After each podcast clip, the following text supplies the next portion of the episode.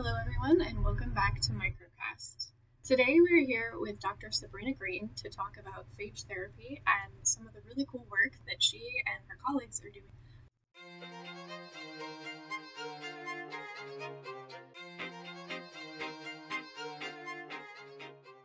So, a little bit about Dr. Green. During her PhD work, she pioneered a new model to study when bacteria from gut travels to other parts of the body, which can cause really dangerous infections. And then she's currently a research associate at Baylor College of Medicine, and she's the director of R&D for the Taylor Research Center. So welcome, Dr. Green. To start, what is phage therapy?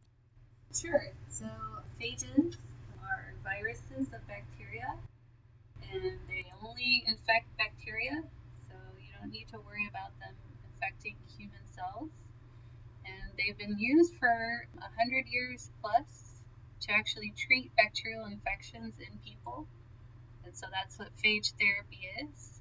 So it, it, it's been going on for 100 plus years, but we've only recently started to really come back to the use of phage here in the Western world. When do we want to use phage therapy? When would it be a better choice than the current standard of?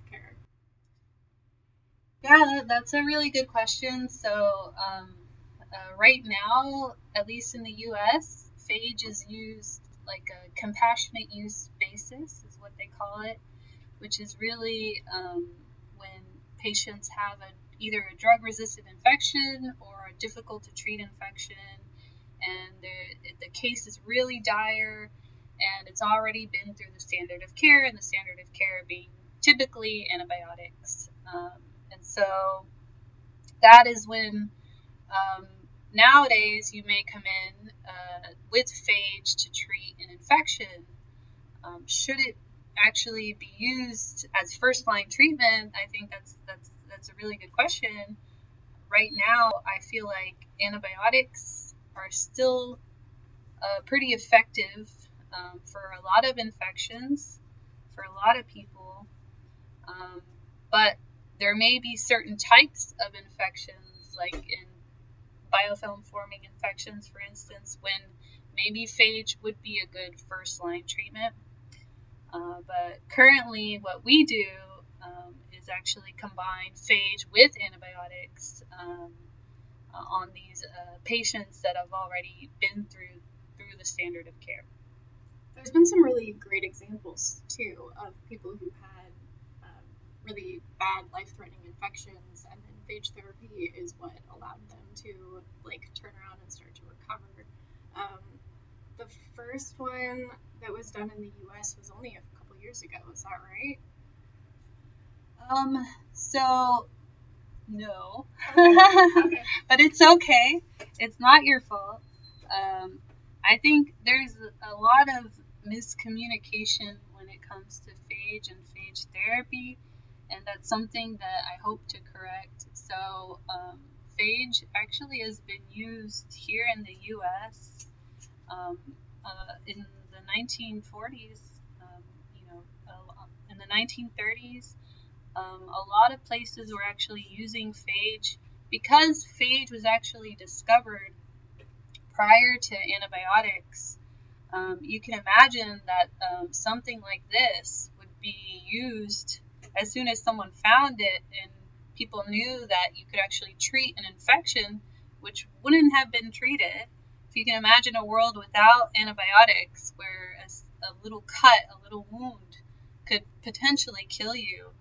Um, so if you found that there was this thing that could actually treat a patient, um, you know, this would be all over the world and people would be using it. And that's true. We're starting to learn that all over the world people were using it.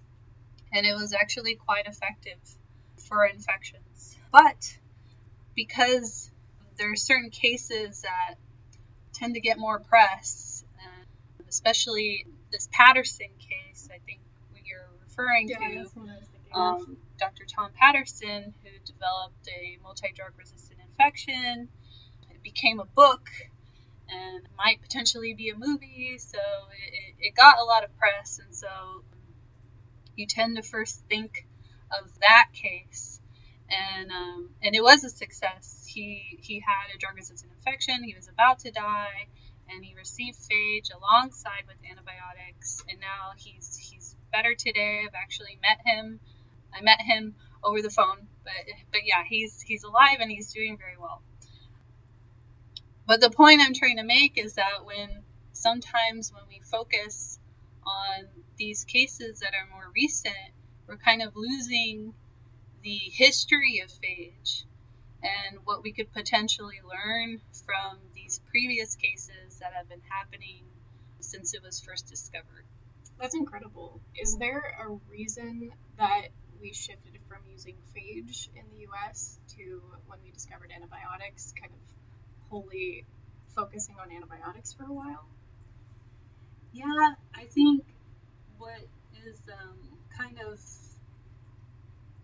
uh, the consensus is that when penicillin was first discovered, um, I think 1928, and, and then again, this was after phage was, was discovered. It was used um, during World War II, I believe, in, in the 1930s. And, um, and and so that, that that's really important because it was able to be mass produced and used on soldiers. And that's what really that's what really helped it gain widespread interest all over the US and all over the world. But more importantly uh, pharmaceutical companies became really interested in being able to actually mass produce something. And they created this antibiotic and several other antibiotics that were very similar to, to penicillin and so I think that is the consensus, what may have been the death knell of, of phage, was that pharmaceutical companies became interested in developing uh, antibiotics. They thought it was much easier to, to develop it and um, much easier to, to treat patients. So, our medical system back then, we were talking about treating soldiers in World War II, which is a very much emergency medicine triage system was much different than it is today, and we have a lot more regulations. Um, so, speaking of those regulations, you recently were in Belgium and got to um, do some work over there and learned a lot about how phage is dealt with in Europe versus in the US. Could you tell us what you learned in Belgium and about phage therapy abroad?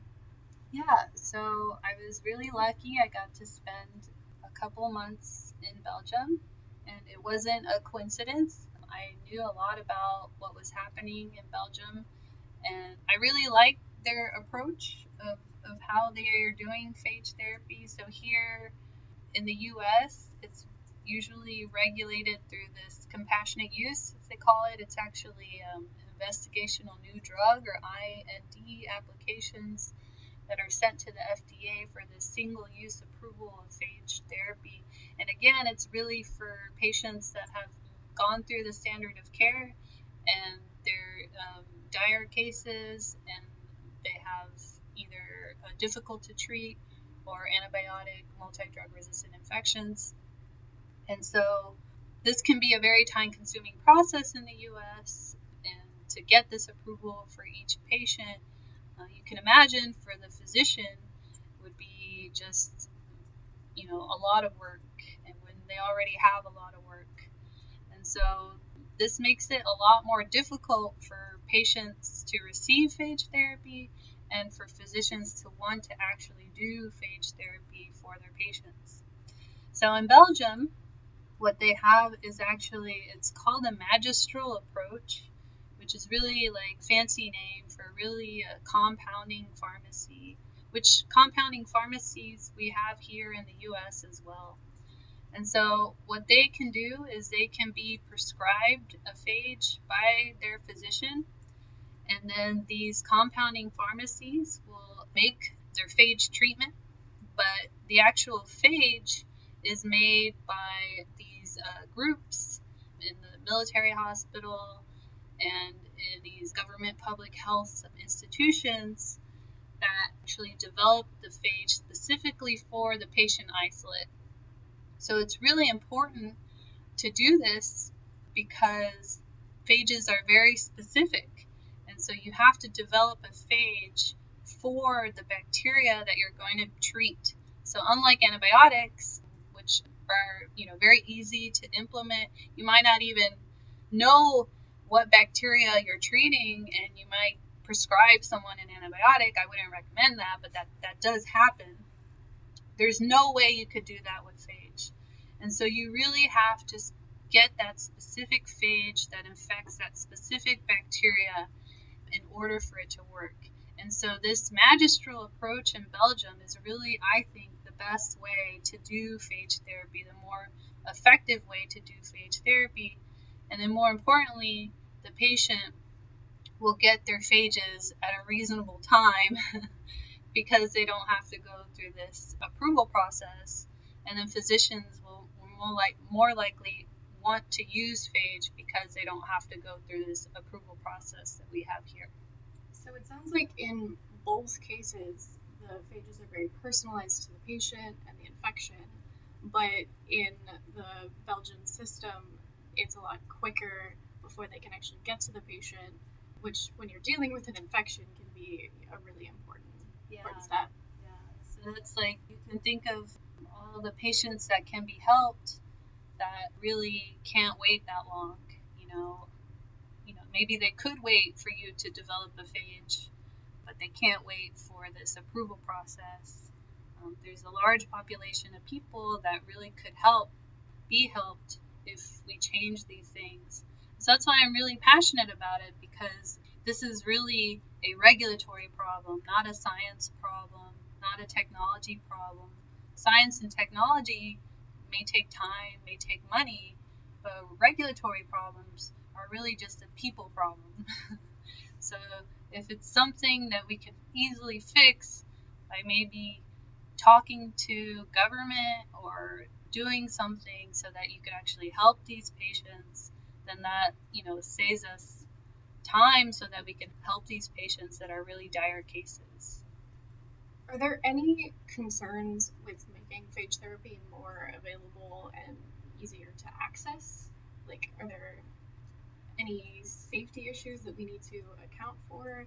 Any pieces of legislation and, and overrule that we need to, to keep intact to make sure everything is safe and effective?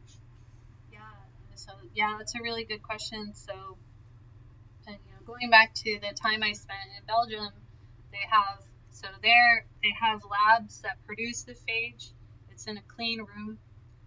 It's not GMP, so these good manufacturing practices that people talk about a lot, but it's in a clean room. They have quality checks from the other labs, from the public health institutions, and they do that safely. And you know they have had no issues, and they've treated over 100 patients this way with, with no major adverse issues. So I really think that you know these things can be done because they are are already being done in other countries. We just need to kind of be aware that this is going on and uh, learn from them. As far as any other types of, of issues that could happen with if phage is too readily available, of course, just like with antibiotics, because they're so readily available, there is the chance that you would have overuse and you'd have resistant bacteria to phage because of overuse, just like anything else that we use. So it really is something that uh, we, we need to monitor if phage becomes a big thing, just like we monitor, we're starting to monitor antibiotic usage. We don't want to repeat the same mistakes that we repeated with antibiotics. It's going to be the same. Bacteria become resistant to antibiotics, they come, become resistant to phage. If you overuse them, if you use them without actually knowing what bacterial infection you have, you don't know what you could be doing. So it, is important to, to really regulate it the same way that we are beginning to regulate antibiotic usage. Speaking of antibiotics, it's my understanding that Taylor, the nonprofit that you work with, also works on trying to use antibiotics and phage in conjunction. Is that correct?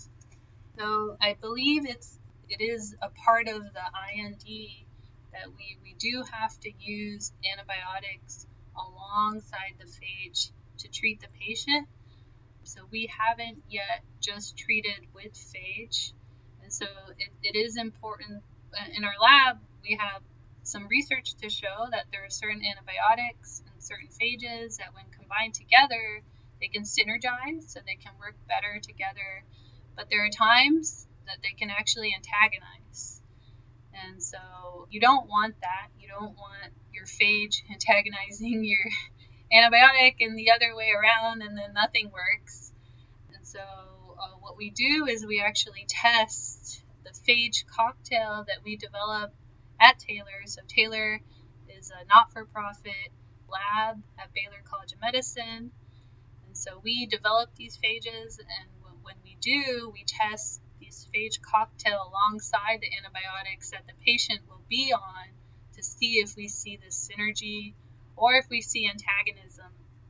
And so we are actually not treating the patient. So this kind of just helps guide the treat, treating physician to help them decide how to best treat the patient. So this type of work is really it's it's still research. It's still we see it in vitro this antibiotic and phage synergy and we're really still trying to understand if this is actually happening inside a, a person. So whether we see this synergy or antagonism in a person, but just to be careful, we do test it prior to actually putting it into a patient. Taylor has creating many cocktails already, so this is something that is that is ongoing, right?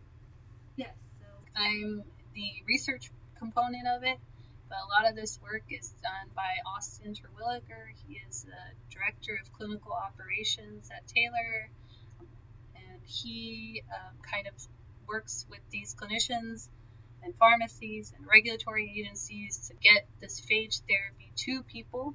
So, so far, 12 patients have received complete treatment with phage, and I believe there's probably 10 more that are about to receive phage. That's incredible. And thanks to Taylor for doing this work and really pioneering making sure this happens in the US. Are there any other groups in the US that are doing similar work? Yeah, so what we're doing is really, it's not just us. So we're working with groups all over the US, in Canada, and in France, uh, potentially other countries. what we do is we prepare the phage and we advise the clinician on how to apply for this IND or depending on what country they're from, whatever regulatory agency they're working with um, how to help them apply for to get approval for this phage therapy.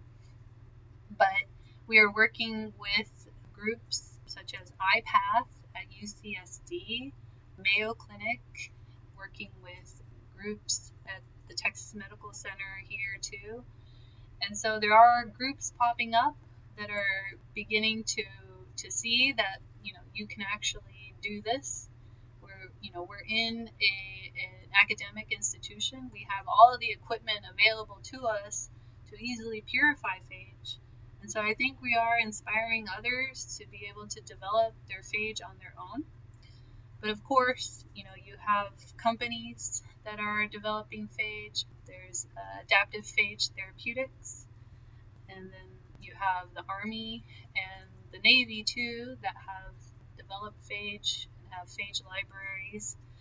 And of course, you have IPATH who work with us. We develop phages for them, but I do believe they also develop phages on their own. And then you have smaller labs all over the US that are kind of providing phages for patients if they need it. Um, so there's this group, it's nonprofit called Phage Directory. And what they do is they connect patients that really need phage to researchers around the US, around the world that have phages that may not develop phage for phage therapy but have these phages through their research. And so they connect these groups to potentially develop a phage therapy for the patient that needs it. But really, what our group did is we um, knew that this was happening and kind of put everything together into just one lab. So not only do we have the phages here and we do re- basic research work on phage, but we also are capable of developing the phage for therapeutic treatment and then uh, assisting physicians with treatment. And then also, depending on the regulatory component of what we're doing, IRBs, we can actually take samples from the patient and do uh, research on that. So not only are we helping patients, but we're learning from patients. And what we're learning from patients is going back into our basic research and kind of developing our research program. And so this is kind of a, a cool way of, of, going about this. Um, you can directly help someone and then also build a research program around it. It sounds like that's also part of what happens in Belgium too, is they have this organized system where they keep track of everything and then they're building knowledge based on developing these phages and using them in patients in addition to using them for treatment. Um, do you think what Taylor does is similar, or do you do you think that in the U.S. we need to do a better job of combining all of our sources of information so that we can continue to, to move the field forward? Yeah, yeah, that's a really good question. So um, we've started to work with the international community to work on a database so that we could collect all this data along with all the physicians that we work with. So, kind of to have all the data in one place, which can be very complex because you know you have different institutions, different researchers. Um, you know, not everyone wants to share this information, but but I think we are we're working towards something where like that where we can put all this information together, not just in the US, but in the world, to really kind of understand if phage therapy is effective and, best way to do phage therapy so that it's the most effective. Um, so I hope that, you know, with this, we could really learn a lot and help patients right now. In the future, of course, it will definitely help um, patients. It sounds like one of the things that, that keeps coming around in this discussion too is that there's so much cool work being done. But I mean, if I think of like my parents, for example, I don't think they've ever heard of, of bacteriophage or phage therapy. So a lot of people just don't know that it's an option and that it's happening and that it's effective, which brings us into science communication. Can you tell us more about your work on science communication and how that's important for I mean, just science and the public as a whole. Yeah, yeah, it's really important. I think um, it's important for anybody that's doing anything in the science field to um, communicate your work to the public, whether it's um, you know your your research or something that you learned. Um, you know, if you think about all uh, all of us that are PhDs or PhD students it's a very small fraction of the population. And so, you know, if we are learning so much really learning not only um, science but how to, to think, I think this is very valuable information that we need to share. If we, even though there's few of us, if we all share this information, you know, we can communicate this to to many people, and hopefully they can learn something from it too. You know, this has become a big problem uh, just with this COVID 19 pandemic, of course. You have people that are suddenly consuming a lot of information that they have never seen before, um, you know, viruses and variants and words that they don't understand. and so it's very easy when you're hit with all of this very complex information to get disinformation and to just follow it because you think that it's it's real. But if you teach someone how to actually think, um, I, I feel like they would they would be less susceptible to this disinformation. And so um, when it comes to phage and, and I think is it's like it's also a really good example of disinformation because you have a lot of people that really either they don't know phage or they saw it in a textbook just see virus when they see it And virus, especially now, has a very bad connotation. So people don't want viruses, you know, inside of them. They don't want viruses being injected into them. They don't understand the idea that these viruses will only infect bacteria. So it's really important with phage therapy to communicate this really well. And then you have the major issue of the antibiotic resistance pandemic, too. You know, this is a pandemic that's been going on alongside COVID 19. It's been here before COVID 19 and it's going to continue after COVID 19 if it ever goes away. And so, this is a problem that is creeping up on us. And really, if more people don't know about it, it it's going to be really bad. So, you know, the predictions, of course, say that the really bad predictions in 2050 10 million people will die per day due to um, AMR. And so that's antimicrobial resistance, which not only includes bacteria but also fungal infections. And then a recent paper in 2019 said 1.2 million had died in 2019 due to bacterial AMR. So it's it's already it's it's looking like the numbers are going to be much larger than. And so if we don't really do anything about it and we ignore it, um, it's just going to get worse. And so for us that know science and that know about this pandemic, I think we really should be communicating it to help people. You make a really good point too of, for example, patients have an infection, they feel sick, they go to their doctor, and they want something that's going to help them. A lot of people don't know if you have a viral infection, not the same kind of virus we're talking about with bacteriophage, uh, specifically a virus that infects humans, taking antibiotics is not going to help it at all. But if you don't understand that, then you're going to be confused. You're like, I want something to help me. Like, why won't anybody give me something to help me? Yeah. So having everybody understand um, the basics, I think, helps us get all on the same team as far as what we're trying to accomplish. Yeah, I really think people are capable. Like yeah. sometimes I, I feel like we we don't think that you know um, uh, what we call a layperson, you know, would understand what we're talking about. But I really don't think that's that's their problem. I think it's your problem. I don't think you're communicating it correctly so that they can best understand. But I, I think anyone is capable of understanding a lot of this stuff.